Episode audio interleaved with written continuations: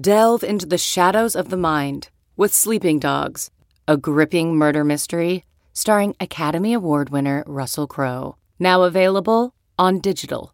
Crowe portrays an ex homicide detective unraveling a brutal murder he can't recall. Uncovering secrets from his past, he learns a chilling truth. It's best to let sleeping dogs lie. Visit sleepingdogsmovie.com slash Wondery to watch Sleeping Dogs, now on digital. That's sleepingdogsmovie.com slash Wondery. CarMax is putting peace of mind back in car shopping by putting you in the driver's seat to find a ride that's right for you. Because at CarMax, we believe you shouldn't just settle for a car. You should love your car. That's why every car we sell is CarMax certified quality so you can be sure with upfront pricing that's the same for every customer. So don't settle. Find love at first drive and start shopping now at CarMax.com. CarMax, the way car buying should be. Hello and welcome to the Yahoo Fantasy Football Podcast. It's Liz Loza, Matt Harmon, Brett Rader, Ragu. I'm not even going to try to say your last name. Four people working on one show because NFL free agency ain't going to quit no matter what kind of pandemic is going on. All of us are in different locations, our home locations. So enjoy this. Um, Matt, crazy 48 hours. Now, before we begin, begin, like I just want to put out there that all of this is a rapidly fluid situation. So, some stuff that is happening now may not fully come to fruition by the time you hear this. We are doing our best. You're doing your best. Everybody continue doing their best. So, Matt, 48 hours, one word to recap what's going on in the NFL, nowhere else. I mean, wild. I think it's wild in both circumstances, right? uh, I, I, I mean, it's been crazy. Uh, I, I was on the radio like right before the DeAndre Hopkins trade, which I know we'll get to later, and you know, I, I had like kind of just come out of several other fogs into the NFL free agency fog. And they're like. "What do you think of these rumors about DeAndre Hopkins potentially be tr- being traded?" I was like, "All right, come, come on, stop." Like let's let's let's it's not gonna get that things aren't gonna get that crazy. Well, sure enough, we all know what happened next. I know, leave it to Bob to shake things up, but like you said, we'll get to that because Tom Brady on St. Patrick's Day went and left the New England Patriots, and there's no stinking parade for those New England or Boston uh, fans Fellas. to celebrate or let off steam at. Yeah, thank you. so, uh, no tears in the green beers for the Patriots fans, but Tom Brady right now, it is being reported, Matt, I'm going to give you some snaps or props because snaps seem gross, um, that he is going to end up in Tampa Bay. I mean, this is this is a very strange landing spot, sort of on the surface, but uh, especially because I mean, the way it went down, and you know, your caveat, of course, up top is important. Like, you know, things may change by tomorrow morning. All of this stuff obviously is kind of up in the air since it's the quote legal tampering period or whatever. Mm. Um, you know, up until Jim Trotter tweeted that NFL Media's Jim Trotter tweeted that you know the Chargers were out of the running. I had kind of thought that that's still theoretically of all the yes. teams left was the best landing spot because like they have the best pass catching running back that I think Brady ever would have played with in Austin Ekeler. Uh, they have a good tight end. They have a great like slot flanker receiver hybrid in Keenan Allen. And then, you know, if Brady still's got a jump ball in him, he had Mike Williams right there. And, you know, it's not it's not necessarily like the worst fit in the world with with the Tampa Bay Buccaneers. Obviously they have they have great wide receivers in their own right, and they have a tight end that is theoretically talented too. Um, it's weird. I think he looks ugly in those in those old Bucs jerseys, but um, I mean, it may. Whoa, whoa, whoa, Matt, let let hold on. Sorry to interrupt you. I know you're on a flow, but you can't say Tom Brady ever looks ugly. I Let's think, adjust. Like if you're going to be hyperbolic right now, no. Let look, me tell you, now is not the time. look, look, look, look. I mean, he individually looks good. Like if I just look at the Photoshop and I kind of just with my hands like crop his face out there. Like, yeah, he obviously looks great, but those jerseys are hideous. Plus, he's wearing 12. What are they going to do about Chris Godwin? He's wearing number 12. Is Brady going to be like 15 or something? Uh, yeah, I don't even know. Like what that's that's weird all its own right. I mean, he's TB12. He's got a, a freaking brand that's that's TB12. What what yeah, are I, I don't think that Chris Godwin's going to keep his number. I'm just going out on a limb here, but I think probably Chris Godwin's going to get a new number. Yo, my guy, Chris Godwin, uh, listen to me for a second. Hold on to that 12, okay? Don't do it. Hold on to that 12. But maybe I wonder if Chris Godwin, I would actually say from a fantasy perspective is, and also in a real life perspective is in maybe the best position if these reports are to become true by Wednesday morning because um number one, he might get something bartered wise for his number. Also, y'all should know this about Matt. He is excellent at knowing players' numbers. It is a weird skill that he has. He has it. I love when he pulls it out. That was a perfect example. But who knows? Maybe Chris Godwin, in exchange for gifting Tom Brady with the number 12, will now receive a lifetime supply of avocado ice cream. Like you don't, you don't know what's to be hand like between these. And also I think from a fantasy perspective, we know Chris Godwin is a great Z. He can do all the damn things, climb the ladders, doesn't matter. I think he's going to be a number one target for Tom Brady. I will say about the Chargers, and I was with you. I mean, you did again props uh, in one of your many 400 free agency articles predict. so glad, so glad, like that phase of my life is over. Well, you nailed this one because I was like, I don't know, man. I don't think that Matt's right about this one. I thought the Chargers were going to be in play. I was thinking more about it though, and it does seem as though there's a schism in thought between the Spanos family that wants to sell tickets. And obviously the thought is that Tom Brady would help the team do that.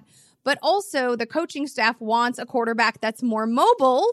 There are some other mobile quarterbacks on the market. We'll get to those as well in a little bit. And so it might have been mm, a bit of a, a, schism between the front office and uh, the coaching staff. Regardless, Tampa Bay is it. What are you thinking from a fantasy perspective in terms of be, because uh, you know we we talked about this heading into the 2019 season like if we're going to make Jameis um you know under like under QB 12 in terms of fantasy points, like then, but, we, but we're going to like have Mike Evans and Chris Godwin be wide receiver ones, then the math doesn't exactly work. And we also know here that Tom Brady's skill set is different than James Jameis Winston's. Quite, quite different. Um, yes. I, am going to take the under on the 30 interceptions this year for Jameis. I mean, from from Tom Brady there, uh, replacing Jameis Winston. Look, I think that Brady showed obvious decline in terms of just where he can put the ball on the field. I think the the window for Brady is shrinking, not just like window to Super Bowls, whatever, but also obviously just where he can throw on the field. The area is sort of constricting. That bubble is becoming smaller. I think that definitely benefits a small like Chris Godwin, like you said, I think perfectly can do all of the things. Uh, but I think one thing that really took his statistical production to kind of that next level this year, not just the fact that he was up in the pecking order in terms of targets, but also playing that sort of big slot role in Bruce Arians' offense, which which we all talked about. Many much ink was spilled last preseason about that Larry Fitzgerald type role. I mean, that was awesome for Godwin last year, and I think that meshes really well with what Brady can still do. I, I do think it's worth asking the question when it comes to Mike Evans. Like that is, that seems very not exactly what Brady can do at this point. But I really do trust Bruce Arians to not be super stubborn and and, and kind of mold things to the skill set of Tom Brady. And I think Evans can run. I think Evans is kind of underrated as a separator, anyways, just because he can win a bunch of 50 50 balls doesn't mean that's the only thing he can do. Um, so I, I really trust Arians to figure this out. And this two two two last thoughts here. Uh, this is such a coup for Arians, who like I, I, obviously was at his wits end with Jameis Winston and was certainly not trying to mess around with the rookie quarterback here at the end of his long NFL career. This is great for him. He gets a veteran in there that can, you know, figure everything out. And number two, you mentioned avocado ice cream, and I just feel the need to say, finally tried it for the first time because look, options are limited at the grocery store these days. In, in case you haven't figured that out, it's really good. Like it was, it was actually the best like of substitute ice creams as far as that goes. It was easily by far the best one. I would highly recommend. Um, I'm hoping to now take my career to the next level now that just like the greatest of all time, I've started to consume avocado ice cream as well. Well, maybe after all of this um, quarantined avocado ice cream, you too can retire to Florida like Tom Brady. I'm down. Also, I'm down. Uh, look, I, I, I visited my mom and stepdad in a retirement home, or not, not a retirement home. Sorry, that seems awful, Ooh. but in a retirement a retirement community in uh, Naples, Florida, in January, which now feels like hundred years ago. Can't imagine getting on an airplane. Uh, and look, I, I, have I've been dying to retire ever since then. Like, let me let me retire. This would be great. No state income tax in the state of Florida as well, which I'm guessing might have played a little bit into Tom Brady's decision, which will be official again, probably by the time you listen to this. Something that is official: another Gen X quarterback, Philip Rivers, is landing in Indianapolis with the Colts. So, I mean, I don't know if you can hear that, Matt, but I'm not quite sure if it's the sta- sound of a rumbling van full of children or a stampede of I told you so's on Twitter. Yeah. I mean, this one seemed like it was telegraphed, seemed like it was just a matter of them working it out. The, it's really interesting that it's a one year deal. Um, obviously, it's it's a t- totally band aid situation. Um, I think that Rivers is the odds on favor to be the week one starter. But I, I, mean, I would say too, if they get into training camp and his arm looks like it's this close to falling off, I'm not going to rule out that we see Jacoby Brissett at some point in 2020. Because again, this is a one year deal, a decent amount of money, but not overwhelming. And the Colts also, like, they're clearly trying to go for it here in the AFC. They also swung a big trade to get DeForest Buckner from the NFC Championship, uh, San Francisco 49ers. So, they're clearly in go for it mode, and I think that that makes them interesting too because they don't have a lot of draft capital left after the Buckner trade, but you know maybe they add a, a, wide receiver to that room in the second round when they're when because it's supposed to be a loaded class. Like I still think the Colts are going to be this this this move gives them the potential to be a lot more interesting, not with just the guys they have, but what more they can do uh, here in 2020. Well, and I think the relationship between Frank Reich and Philip Rivers bears repeating because we know that they have familiarity. Uh, Reich was obviously the quarterback coach for the Chargers in 2013 and the offensive coordinator in 2014 and 2015. But interestingly, those were three of Rivers' best career seasons. Um, he was the fantasy football quarterback number six in 2013, QB nine in 2014, QB 12 in 2015. So a bit of a decline there. Also, when we take a look at the offensive lines, and we've made this point in previous episodes, but if you're just tuning in now, we're going to say it again. uh, the O line in uh, for the Chargers has been a disaster for many, many years. They've had a top seven ranked pass protecting unit in Indianapolis, however, over the past two seasons. And when I saw that the Colts, uh, I believe last week signed left tackle Anthony Castonzo to a two year, $33 million contract extension, I figured that a short term deal, I should say one year for, for 25 million for Philip Rivers was coming because they want to protect a guy who's managed to produce even without an offensive line and without much mobility as one of his, uh, within his skill set. Yeah, I mean, it makes a ton of sense for all parties involved. And I feel like we've talked so much about this in the prep to it happening that we've probably covered it to its point here. I, I, last thing, T.Y. Hilton, stock up. I think a yeah. little bit. Like I think he might be a, a nice value next year because people have kind of forgotten about him and he's older, et cetera, et cetera. Makes sense. Uh, let's talk about Houston. I mean, let's just because I have to be. I mean, you were all up in my time in my news feed yesterday with all of your fury over the Arizona Cardinals, Houston Texans trade here. I mean, blessed is the soul gifted with Bill O'Brien's hubris, right? Like, this is just, if I could walk through life as confident as that man, hello, the things I could do. I mean, maybe even create a vaccine. This is just insanity. Um, so, you want to talk about the trade because you uh, spoke about it so eloquently all over the Twitters yesterday? Yeah, wrote a piece on it too for the website. Uh, look, it's the worst trade of all time to me, and I feel like very comfortable saying that. I mean, at least in terms of NFL trades, because look, I know people will say, "What about Ricky Williams? What about Herschel Walker?"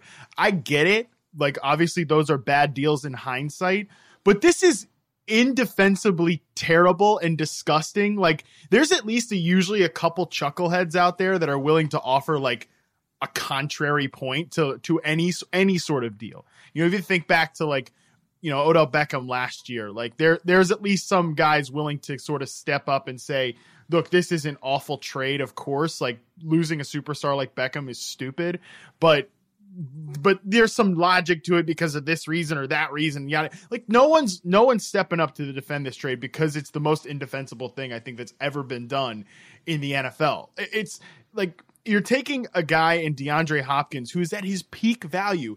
He ranks no worse. I think he ranks second in terms of catches, third in terms of yards, and first in terms of touchdowns over the last three years, eh, receiving t- receiving categories, of course. Like He's at the peak of his power. He's at the height of his career. And you're trading him away for a guy in David Johnson who has a bloated salary, hasn't been good in 3 years. Like it's it does there's no there's nothing that makes any sense here. Like really just and you get a second round pick. Like neat. I, I have no idea w- what to say. This seems very, you know, feelings over facts. Yes. That, that's what led this situation, right? There was reports, Dianna Russini reported there was friction, quote, between mm-hmm. BOB and Nuke Hopkins. And so lots of blowups last year. Uh, Bill O'Brien, who I kept thinking, oh, he's like the czar, but actually he is the czar. He's the emperor. He's the yeah, Palpatine he's emperor, of yep. Houston. Like I don't know what else to call him. He has all the all the things. Uh, yeah. Maybe we should call him like the Palpatine of Houston. I referred to him in my article as the uh, Houston Texans football emperor, uh, Bill O'Brien. So yeah, I mean, it, it that okay. yeah, he's the thing is though, like at least there's just no one to check this guy. I mean, this is why this is why you have a GM, man. Whoa, whoa, whoa, la la la. this is why you. This is why you do that. Like, come on. So, but bro, stop crowing because they got Randall Cobb, man. That is I mean, another guy who like can you know sort of play in the slot, and I mean also like hasn't been good in three years, so terrific. Well, th- there were moments he had like I don't know six grabs for a hundred some odd yards, like twice in the middle of the season last year. He wasn't. He did look, and I remember you making this point on the pod. He did look better than he had in previous seasons in Green Bay when he was with Dallas. However, you're right. Mike Garafolo, I think, said this perfectly. It reminded him of when. um the Giants traded away Odell Beckham yeah. and instead brought in Golden Tate. That's the perfect comp to this situation. Yeah, except Golden Tate is like a good player, you know. Well, he's, he's better and younger and, and swifter and all of those things. But I appreciated the analogy. Yeah. I think from a fantasy perspective, like I, I don't know like Keke Coutee, Kenny Stills, like both of those guys played a decent amount of time in the slot when one of them was not falling out of favor with Bill O'Brien. I think upwards a little bit over 20% of their time was spent in the slot and they both averaged a little over four targets per game. Obviously injuries, neither one of them was able to stay healthy throughout the season. Um, so sure, Randall Cobb, here's one, Randall Cobb over under six targets a game. I, am going to go under. Like I, will go under. Wow, even because, with no nuke. No, because I mean, here's the thing though. And Will too, Fuller like, not able to stay on the field. Come yeah, on. I mean, I'm still. I'm gonna say. I'm gonna say under. Like, if look, if he's if he's averaging over six targets a game, this is a really really bad offense. And I mean, there's a chance that it. I don't think that they just don't have a lot of difference makers right now. Like Kenny Stills is a very very good player, mm-hmm. but I don't think he needs to be your one we know we know the deal with Will Fuller, who is a coverage dictating guy and can do a lot of different things, but certainly benefited from the fact that Hopkins is on the field. And you know, this is a point that Juju Smith Schuster made to me when we were talking in Miami. Like that was a thing. Like as much as people talked about it go, going into the year, and obviously, you know, his first point was, look, we didn't have a Hall of Fame quarterback last year, but his second point was Antonio Brown not being on the field changes everything for the offense. And this is this is the reality of the situation too. Like I, I think that we talk about these things for fantasy, like when a guy like Nuke goes away, X amount of available targets are there, or Antonio Brown is gone. There's X amount of available targets now. Those are obviously all going to go to this player or whatever. But the problem is, like, yeah, your slice theoretically can you can have a few more slices of the pie, but the entire pie gets smaller. I made the point in the article again that it's like essentially your you know one large slice of your pepperoni, basil, mushroom artisan pizza from uh, sorry, meatball, not mushroom. Mushroom sucks. Pepperoni, meatball, fresh basil, fresh mozzarella pizza from your local eatery has become like three small slices of a frozen pizza. You know, like great, you have three slices as opposed to one, but the quality of those slices is not the same. So I mean, Matt, I would kill for a frozen pizza right now. Do you know how impossible it is to find a frozen pizza right now? Uh yeah, don't worry. I went to Whole Foods the other day. It's shot. I mean, it is shocking. I brought I bought home some of the weirdest stuff I've ever in my entire life. Like, look, the one thing I'll tell you ever here's what nobody wants to eat right now. Uh, apparently during this outbreak is a gluten free bread. There's still got a, a, ton of that out there, and B shrimp. No one wants to eat those two things. Those are the only things that Whole Foods has in absolute bulk. I didn't have any shrimp at mine. I looked for shrimp. I would have made it for dinner tonight. I I you bought could... a lot of frozen mandarin oranges, or like like man, that's I, we have I have orange trees in my backyard, and yet I'm buying canned mandarin oranges because I just felt like I had to get something. It's a tough scene. It's a really, really tough scene. It's all right. Just uh, like the Texans, the only silver lining out of this, and I think we're both going to agree, agree, is um, give me all your Kyler Murray shares. Yeah, sure. I want, I want all of it. Right? He was the the QB seven overall in fantasy last year, um, and from weeks five through eleven, he managed five top nine finishes. If he gets nuke. I'm all in. And we don't have to worry about David Johnson anymore. Yeah. Kenyon, Kenyon Drake is back on the transition tag, which I thought was kind of surprising, all things considered. Um, I thought they would end up finding a way to keep him, but this was a very aggressive move to do it that looked like he made them a lot better last year. And like this was a great running game last season. It's, it was the second ranked rushing offense per Football Outsiders DVOA. We know Kyler Murray showed all this potential. Like, just if you're an Arizona Cardinals fan, you got to feel great right now because literally think about where they were a calendar year ago. Like yeah. Josh Rosen was dust as a rookie. He they they had like nothing going on there in terms of their wide receiver group. Like now you've got freaking the offensive rookie of the year from last year throwing to DeAndre Hopkins. This is an unbelievable come up for the for this Cardinals team that was picking number one a couple of years ago, and it's all thanks to Bill O'Brien, like not even shopping the guy. Like what? No. It's the, Just, it's uh, the dumbest thing I've ever seen in my entire life. Fury trading him. Fury trading him. Um, so Stefon Diggs, he was upset a lot, but and he went to social media. So Nuke kept it inside, was very quiet. Maybe he talked to his dog in the bag about it, but Stefon Diggs was all over his social media um, with covert messages about, you know, you don't have to read too hard between the lines about his um, dissatisfaction with not just the franchise, but also the quarterback. Mm, yeah. Interestingly, on the day that Kirk Cousins signed a new two year extension worth $66 million, which will keep him under contract through 2022, um, Steph Diggs took to social media and said it's time for a new beginning and that something's going to happen. And this time it wasn't just a winking emoji left up in the air. In fact, Minnesota sent Diggs and a seventh round pick to Buffalo in exchange for four picks a first, a fifth, a sixth in a 2020, and a fourth rounder in 2021. That is what a wide receiver one, which they already have and proved last year in John Brown they had gets. I mean, yeah, this is like if it couldn't possibly get worse for Bill O'Brien, like then the the, the Vikings have to go and dunk on him. Like, for, I love Diggs, but he's not as good of a player as Hopkins is from an all around wide receiver point. I don't think anybody would argue that, except maybe Stefon Diggs. But even then, I don't know. Like, still, it's it's crazy. But I, I enough of Houston. Like, it was very funny, by the way, that you talk about the, the tweeting and everything. Like Diggs also kind of comp cop to being like an internet troll a little bit by yeah. saying like no like what some guy replied to him like uh he's just always you know doing the troll drama thing. queen. Yeah, and then he and then he said, "No, this time's different." Like, which essentially implies all the other times I know what I'm doing, but no, for real, this but time. It, but it worked yeah. out though. All those other times, I just want to say because you and I talked a couple of episodes ago about how Steph Diggs had tweeted or put something else on his Instagram, and we were like, "Oh yeah, the time of the year where we're checking people's Instagram." Yeah. Kenyon Drake, by the way, remember he changed his profile picture to one uh in all Cardinals gear, and so that's bearing out too. But you know, Diggs does often take to his social media. And I think it has created enough friction to use, you know, the Houston word that Minnesota was willing to get rid of him and keep the peace with the quarterback that whose side they clearly are on. And, you know, Adam Thielen, who's buddying up with Captain Kirk. Yeah, I, I want to just on that note, kind of the last thing here, I wanted to just say, just share something that uh, my buddy John Shipley, who covers the Jags for SI, uh, he said people kept saying Bill O'Brien traded Nuke because of friction between them, and that's why he took a lesser deal. The Vikings just got a first for a dude who's been live tweeting his escape for two years.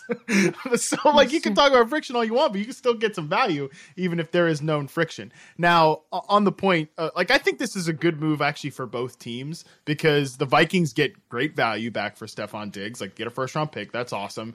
Um, they still have a really good wide receiver there, obviously, and they're a run based attack, yada yada, whatever. But the the for the Bills, like this is what this is why you have all this like we talked i think we talked about this in our free agent matchmaker show or if not i know i definitely wrote about it in one of those hundreds of articles like this is why you have all the all these this cap room because you have your quarterback in the rookie contract window go out and make a big splash like I don't care that you give up the first a first round pick. Like they're not going to get probably they're probably not going to get anybody as good as Stefon Diggs at pick 22 or whatever they had. So that's a great move. You're right. They already had a guy who showed he could be a, a one type number one type of receiver, at least from a usage perspective in terms of John Brown. Now they have two of the best separators possible for Josh Allen, who while we know he has accuracy concerns, and I talked about this in, in the article that I wrote about this trade too, where I said, look, the, the Bills just got the best route runner in the NFL. And now the only thing that, that the question here is like, how good of a situation is this for Stefon Diggs from like a fantasy perspective? I think you could argue that it's really not that different from the one that he yeah. just left. And, and I think number one, obviously they're a run heavy team. Both these teams are top seven in run play percentage. Uh, obviously, he, he again he's going to run with other guys in his offense, which I don't think Diggs cares about as much as we think. Like again, when I talked to him a, uh, a little a couple of months ago too, he made the point like I, I don't you know different receivers put up different numbers because of the situations that they're in, and like you know I got a great receiver with me, I got a great running game. Like that's not what it's about. It's about being comfortable and winning and all that type of stuff. And I think there's a chance they're going to be comfortable and win a lot of games with Buffalo. The quarterback I think is a big X factor and not in the same way that Kirk Cousins was a problem, but right. still a question. I, but I think you're willing to forgive youth, like Josh Allen. I, I think Stefan, Stefon Diggs is willing to forgive youth for uh, Kirk Cousins maybe coming in and saying this is the way things are going to be. Yeah. Right? Like there there seems to be a personality clash more yep. with Kirk Cousins versus a player usage you know, situation. Obviously, when teams are winning, there's less uh, drama all around or less fewer negative feelings all around. But I think Josh Allen is interesting also from a fantasy perspective. I mean, the, he was the QB six overall this year in fantasy, and no, every week was not a fun week. And and sometimes you got to shield your eyes when you're watching him play. But if you can divorce yourself from relevancy in real life football versus um, rushing yards and points accrued in fantasy, then Josh Allen becomes ultra interesting in this situation when he does have such a precise route runner at his disposal. And you see that the Bills are trying to make this work, right? This is not a team that's throwing up their hands and saying like, I, I don't know, I guess we'll just, we'll just kind of like shoot from the hip here. Like they're yep. really trying to make something happen. Over under Matt, give me, give me an over under for passing yards for Josh Allen. Uh, well, let me just look real quick what he was at last. P- passed for a little over 3,000, then not quite 3,100. I'll give it like 3,500. So I was going to say over under 36. Yeah. So we're both around the same right, place. Same, I, yeah. I would, yeah, I'd take, I'd take over 36 barely. Kyler had 3,700 last year. So uh, I like that. Uh, for what it's worth, just if you're keeping track, John Brown averaged 7.7 targets per game, had a great year statistically, obviously 72 1066 was his stat line, and he was the wide receiver 23 overall in fantasy. I think you're right. I expect a very similar trajectory from Diggs uh, 2019 to 2020. Yeah, and not not for nothing, uh, Kirk Cousins 3603 last year, 3,603 passing yards in 15 games last year. So again, it's going, go. the bottom Excellent line, point. I think, the bottom line, I think, is going to look kind of similar. The journey mm-hmm. might just be different to get there because I think, in, in addition to a personality clash, which I think is certainly the case with Kirk Cousins and Stefon Diggs. I think Diggs' biggest problem, and just like I just charted him for reception perception not long ago. Go go back and what you can see plenty of times when he's just wide open down the field and Kirk is taking the check down, throwing his hands up like he's just not pulling the trigger. And I don't think that pro- that is going to be a problem at all in Buffalo. it's just about once he once he does, where's that going to land? You know, that's that's the situation there. It's it's different, but not in the bottom line perspective. I think. Well, you got the best route runner and the best ball tracker in the league, so one of those two should end up with doing the ball. something. Yeah. Right. Cam, let's just let's just talk about Cam right now. I, I I wish I had like a fancy segue here, but we go from one of your favorite wide receivers to a quarterback that you have complicated feelings. I think that's fair to say. For um, he has Well- certainly complicated feelings, or maybe not with with the franchise that has released him. Um, you know, it, the news broke today on Tuesday that the Carolina Panthers are moving on from Cam Newton, and Cam Newton's uh, replied in his weird ransom note text that I cannot figure out. Um, don't pretend like enough with the wordplay. Don't pretend that this was mutual. You guys put this out there, and I am just reacting, basically. Yeah, I mean this this is the thing. Like, I I thought we, we've we've kind of gone back and forth about whether this is whether this was going to happen, and I like I said, February was the thing where it was the point where it changed, and for me, and then the combine, like Matt Rhule saying, I would love to coach a player like Cam, didn't really move the needle enough for me. Mm-hmm. Like the thing in Carolina is just I have no idea what they're trying to be. Like, are they trying to rebuild? Because that's what it's like.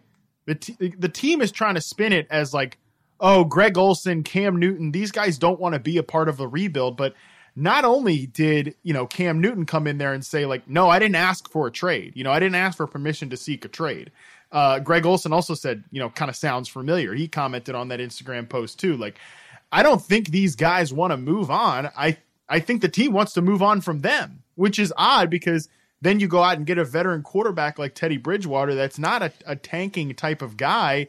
This is a like let's get to six to seven wins type of guy, you know? I mean, this is this is let me put my stamp on it. This is new regime. We see this in corporations all the time, For right? sure, yeah. Or or in in news media or any sort of entertainment media corporations. There's a concept. The concept does well for whatever reason. The writers' room gets fired. The execs get fired. There's a regime change, and everybody gets restaffed. Shows get recast because they want their stamp on it. They want to justify their paychecks. And we all know that Rhule's getting a very fat one. So now Teddy Bridgewater uh, is joining the Carolina Panthers. Uh, they're negotiating a three year, $60 million contract, and that's per Chris Mortensen. Interestingly, I am always fascinated by the connective tissue here. And Joe Brady is obviously the new OC in Carolina not only was he what an offensive, uh, I think it was offensive assistant was his title in 2017 and 2018 when obviously Teddy Bridgewater was was part of the the squad in New Orleans, was part of the Saints, but also Brady is from Miramar, Florida, which is South Florida, Broward County. He went to the uh, he went to Everglades High School. That's about a 40 minute drive, 20 miles from Miami Northwestern, which is where Teddy went to high school. Teddy is also from South Florida. I think there's a relationship here, and I think I'm always just fascinated about how deals work because people don't think about that, but this is really just a a really little networking situation. And, you know, I've told you and I've said on the pod before that I know Teddy's agent is from Louisiana. Um, before moving on to the Panthers, uh, Joe Brady was working for LSU. So there's some more connective tissue. I think this is, we know this guy.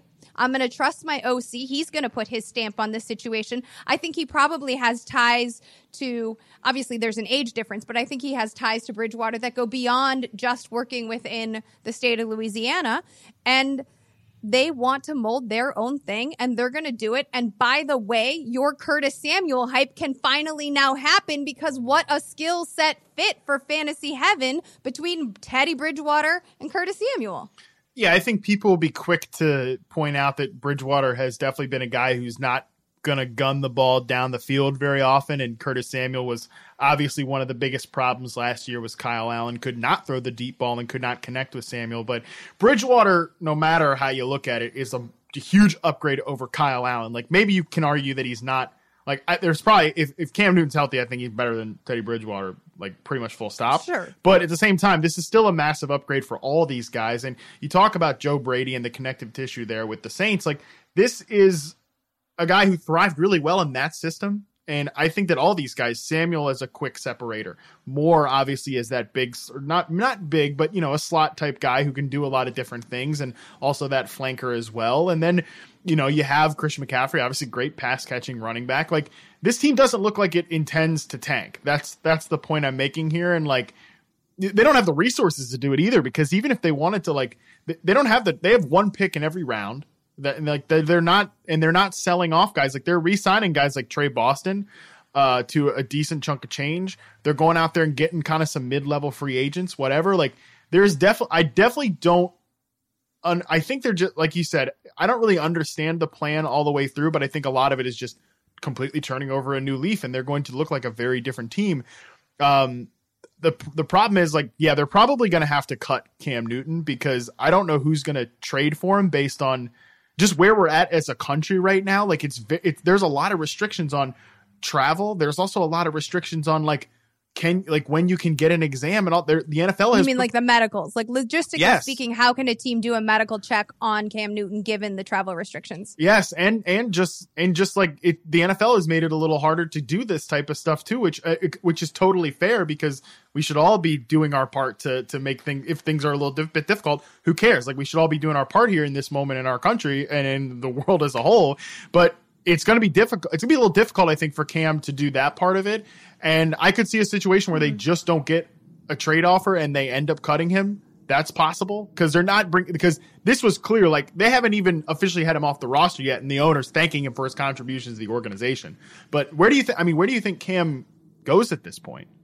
I think the Chargers are in play. Yeah. I mean, if if the if the rumors about the coaching staff wanting, I mean, they have Tyrod, right? So like a mobile quarterback. If they want an upgrade on Tyrod, that makes sense that it could be Cam Newton if they they know what they have behind that offensive line. Uh, again, you're right that we've been saying it all along. The medicals are a huge thing because is Cam healthy and if he's asked to perform and do the scrambling that he's done for years because of uh, being uh, because he's been working behind a faulty offensive line, then he's going to have to bring that to the Chargers, but I do think he checks both boxes in terms of selling selling tickets and having the mobility that the coaching staff wants. So I think to me, that makes the most sense. And let's be honest, he's not a wallflower. Moving to LA would certainly uh, appease him yeah. personally, I'm assuming, right? So that's a personality fit for him. And I hadn't, I have to give you credit, I hadn't thought about the travel restrictions, but I also feel like, I mean, if, if Kevin Durant can get a Rona uh, test like no one else can, like probably someone with enough capital can get Cam Newton on a private plane. Yeah. I mean, I, am sure it can happen, but it's just like how many teams can make it happen in a short amount of time. It's just a little bit more difficult than normal. I also would suggest. fair. I also yeah. would suggest to other. T- I think your Bears are in play. We know that they've been. We'll talk. We'll get there. We, get there next. Yeah, they've been interested in other quarterbacks, which we'll talk about. Um, they themselves also tried to that they were talking to Teddy Bridgewater too uh, before I think the Carolina thing came into play. And uh, also, I would I still think the Raiders, even though they're they're another team that we'll talk about, I still think they could be in play as well too. Okay, so there's a a, a lot of a lot of teams in play. Let's talk about the Bears though, because Cam is not being rumored to be in play. Right now, everyone is assuming that the Bears are going after, and all the local reporters uh, are saying that the Bears are very interested in trading for a quarterback, but they are targeting both Andy Dalton or Nick Foles. Sweet. um, how you feel? So, uh, well, you know, I.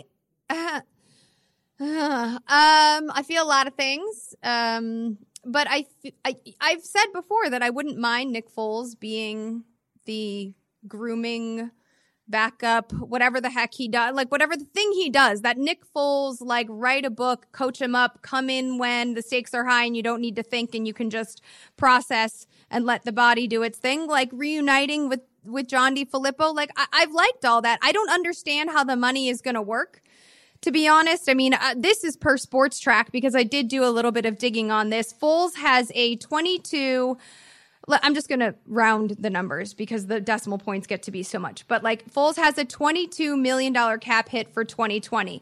A trade this offseason would still leave Jacksonville with 18 million in dead cap for 2020, but it would save more than 3 million against the cap as well as most of the actual money owed to Foles. what the hell does that mean? Yeah, I think that like what is what does that actually mean? I mean, I kind of tuned out for a second there because there's a lot of numbers at once. Right. but I think the bottom line is if someone's taking on Foles, and there there's also been some reporters that have said they're not shopping him, but I think he'll get some. Interest. Yeah, yeah. Come on. Yeah, there's yeah, plenty yeah. of reports. So that for every report that says he's not being shopped, is another report that says Connect they want to move England or this, that, or whatever or and they want Minshew to be the starter. Like yeah. you know, now that Flip isn't there, again, there's there's a new regime trying to put their stamp on the organization and justify why they are there. I um, mean, when we go ahead, not re- not really a new regime in Jacksonville. It's just like they ousted one guy and kept everybody else around. But to, well, but your point your point is your point is right though. I mean, I think they're obviously going to move him, and um, it just means like someone's going to take on cap like someone's going to take on part of like the, the the Jags are going to have to pay him some money and whoever pays him next is not whoever has him on the team next not going to be paying him as much. My point here is like Dalton, Foles, Cam Newton I think are all connected because I think one of these three ends up in New England. Um, and then I think another one of them ends oh. up in Chicago. So when we look at, at let, let's look at because we talked Cam a little bit. When we look at Dalton and Foles and we talk about connective tissue. We talk about Bill Lazor, right? He's the Bears' new offensive coordinator. He was the QB's coach in Cincinnati in 2016. And then, do you remember this in 2017 when Ken Zampese got fired? Lazor oh, yeah. took over, right? Like a month and, or month or so into the season. And then in 2018, he got like the job for real. And then he was promptly fired ahead of the 2019 yeah, season. Yeah, right. Um, so he obviously has worked with Andy Dalton. But again, when you look at Foles and we look about, we look at connective tissue, we've, we already know about John DeFilippo. Like I've talked that to death. Um, but also, he was with Nagy in 2016 in, in, Kansas City, and he was with Lazor in 2013. And I had forgotten about this, but Lazor was oh, yeah. the QB's coach for the Eagles, right? And Foles was drafted by the Eagles in 2012. So he went back to the Eagles. yeah, that's how all the journeyman this, that he is. Yeah, that's how all this laser got started because he was uh, right. he was the quarterback coach for Chip Kelly when that was like a good thing to be. Exactly, exactly. So, but the point, I mean, I think the point is that Foles has touched many parts of this coaching staff, which is yeah. why I think they're going after him. I just don't, I like I said, I don't know how the money's going to work, especially when the Bears paid uh, Robert Quinn uh 70 they give him a 70 million dollar damn contract for 5 years he's one of the top 10 most uh highest paid players at his position in the stinking league with what money is I mean does Virginia McCaskey have a money machine in her backyard? I don't understand. My accent really came oh, out. Oh yeah. Too. Wow. that, that it just it just took right over. Yeah, when you said backyard, uh, whoa, that was aggressive. Um, yeah, no, it was, it's shocking, but it's a nice. I mean, on field, it's a nice fit. Quinn's coming off a really good year for the Cowboys. Um, yeah, so I mean that's cool. The more exciting thing is that uh, whichever one of these, no. whichever one of these quarterbacks lands in Chicago no. gets to play with Jimmy Graham. Oh God! Just what the? I mean, you guys play him twice a year. Played him twice a year for the last couple seasons. So can we talk about Drew Brees, Russell Wilson, Aaron Rodgers? He still hasn't produced. So you're going to give him Mitch Trubisky, Andy Dalton, Nick Foles, who at GTFO, like he's not going to do anything. Also, how many security blankets does it take to make a young quarterback competent? Because right now you got Graham through Dax Raymond, and none of them are doing the damn job. Brutal. I mean, that was the that was that was the. That's the probably the worst uh, thing I've seen so far. Like, not only is Jimmy Graham like signed, but signed so quickly. Ugh. and to a team, a, a, theoretically competing team within the same division. That's I insane. do have this like conspiracy theory, and I don't, I don't, I mean, I sometimes mess with them, but not really. I think that Matt LaFleur looks staggeringly like Mitch Trubisky. So part of when I saw this, I was like, oh my gosh, maybe they're just in some sort of doppelganger machine or, or like they're you know like twins. We had twins in our high school who are identical twins and they'd like make out with other like the same girl kind of stuff or like it's my brother. The brothers maybe i shouldn't say that. Maybe you should bleep that out. Don't yeah you should definitely bleep that out. I'd leave it. i don't need those knuckleheads coming to find me. Um anyway that's a weird conspiracy theory. It doesn't really matter. The whole point is that Ryan Pace is doing whatever. He Ryan Pace went from being like touted as the youngest GM in NFL history, leaving his leaving the Saints, you know, under the guidance and tutelage of Sean Payton to the Bears front office and like pew pew pew. Sick. It's just a video game. Firing, right. shooting shots. Shooting shots. Everybody got to shoot their shot. Uh, Austin Hooper is now, speaking of shooting shots, part of the Cleveland Browns. We're going to do this again. We're going to run this back. Look at this loaded offense. Yep, run it back. Run it back. Post type sleeper team. Let's go. Right. they got Jack Conklin too. Anything? Any thoughts on this? I mean, it's actually, I think it's that both of these are really good signings. Conklin, also great for him, signs a three year deal. He'll hit free agency again when he's 28. He's got a chance to just rake money in on, like, because he's young hitting free agency right now because they declined that fifth year option. So good for him. Uh, also solidifies a, a huge need there. Tight end, not necessarily like the biggest need spot. I think this means Njoku may or may not be on the move, but but at least what we do know is that uh, Kevin Stefanski played a lot of two tight end sets last year. Of course, we can always say like, is it Stefanski? Is it Gary Kubiak? But the tight end is a big. No matter what, the tight end's a big part of this offense. Hooper it was uh, could have been fantasy's like best tight end last year had he not had an injury. So this offense, I mean, it just looked. It, the reality is it's loaded. Okay, like and Baker Mayfield, I think, has a has a really good chance to bounce back if he's you know actually good next year because they can they still have a first round pick too. Like they can go draft a tackle pretty early. Like this team is in this team is in a very good spot right now. And if you know worst comes to worst, they have Case Keenum too. Sick. I, I think the Jack Conklin signing is actually more exciting oh, because Oh, sure. it's actually a tackle to protect a quarterback who certainly towards I don't know the I would even say as early as the second month of the season was was seeing ghosts a little bit even though he wasn't the quarterback who said that while mic'd up. Agree. So no Austin Hooper in Atlanta means the Falcons need to replace him, and they do that with Tormund Giantsbane, aka Hayden Hurst. The Ravens and Ozzy have plenty of tight ends to spare. Hooray! Great. This is a I think this is a great move for uh the the Ravens and I think this is not like a ter- terrible replacement. Hurst I think is he wasn't he was overdrafted. Uh obviously he was the guy the Ravens picked before Lamar Jackson. He was overdrafted. I don't think you can argue that, but it's a nice landing spot for him and uh, I think there's a chance like Hurst could be a really good value in fantasy too because this tight end spot in Atlanta has produced some good fantasy players before. It's a proven quarterback. It's a good offense, and you know as long as Hurst is not dust himself, like this, this is a really good landing spot for him from a fantasy perspective. Yeah, I think everybody was off on him because he was like 24 when he was drafted, which was uh, almost 24, I think. Um, he's 26 now. Very old Um, for so a he was rookie. considered, yeah, he was considered an old rookie. But um, I agree with you. I actually like the move a lot, and I, you know, how I like to keep my notebooks, my weird little little notes. I did mark him as like maybe tight end sleeper, maybe peach season was what I wrote next to his name. So we're on the same page there. Um, all right, let's do a quick lightning round. Uh, Tennessee keeps um, Ryan Tannehill and Derrick Henry, but loses Conklin. The money had to go somewhere. Are we surprised? No, I'm not. running it back. Yep. Okay. Dallas keeps Dak and Amari, but loses Quinn, as I mentioned, and Randall Cobb. Fine. And um Byron and Jones. Yeah, yeah, Yeah. yeah. Uh, I mean, I I was pretty surprised actually that they kept Amari. I mean, I know Jerry always gets his guy, whatever, but um, the fact that he made it to the open market, you know, and there's so many teams that need wide receiver ones, like. I mean, I think this for fantasy though. This is a best case scenario for Amari Absolutely. to stay with the quarterback that he's familiar with, and a guy. By the way, Dak, like, still again, I think ascending and ascending in terms of like fantasy quarterback levels.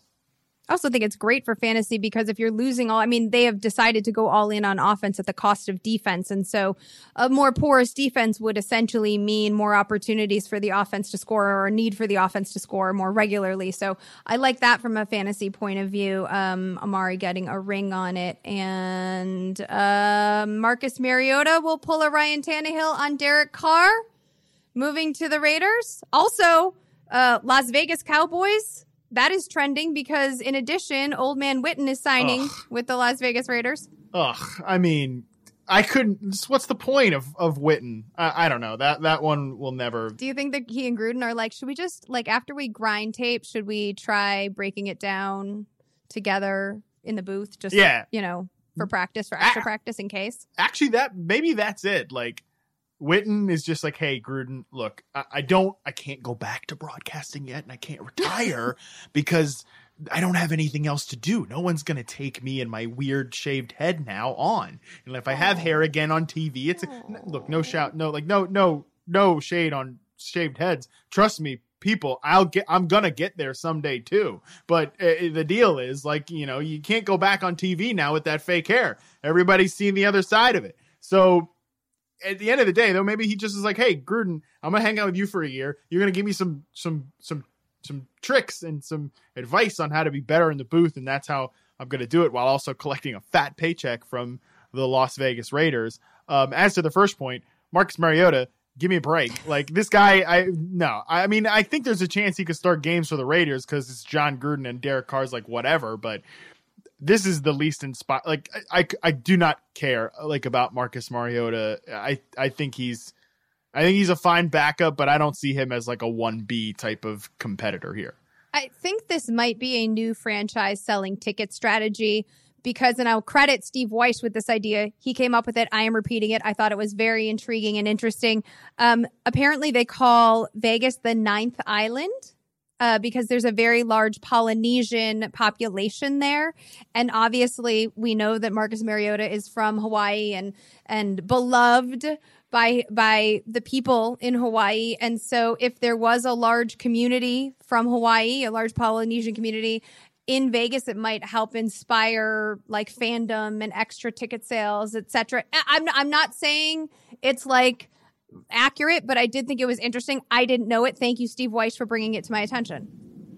I had no idea, but Steve is the man, so count on him to uh, to drag up those kind of nugs. Finally, let's end on this inspiring note. Jordan H- Howard is um, now on the Miami Dolphins. What a way to end the show!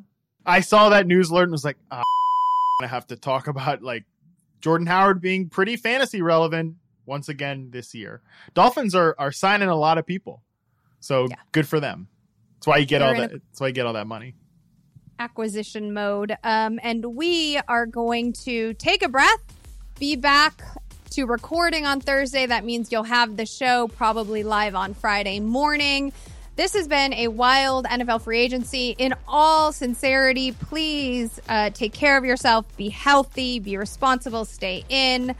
We are thinking of you and appreciate you very much. You can follow us on social at Yahoo Fantasy. I'm at Liz Loza underscore FF. That is at Matt Harmon underscore BYB. And we'll talk to you in a couple days. Boom.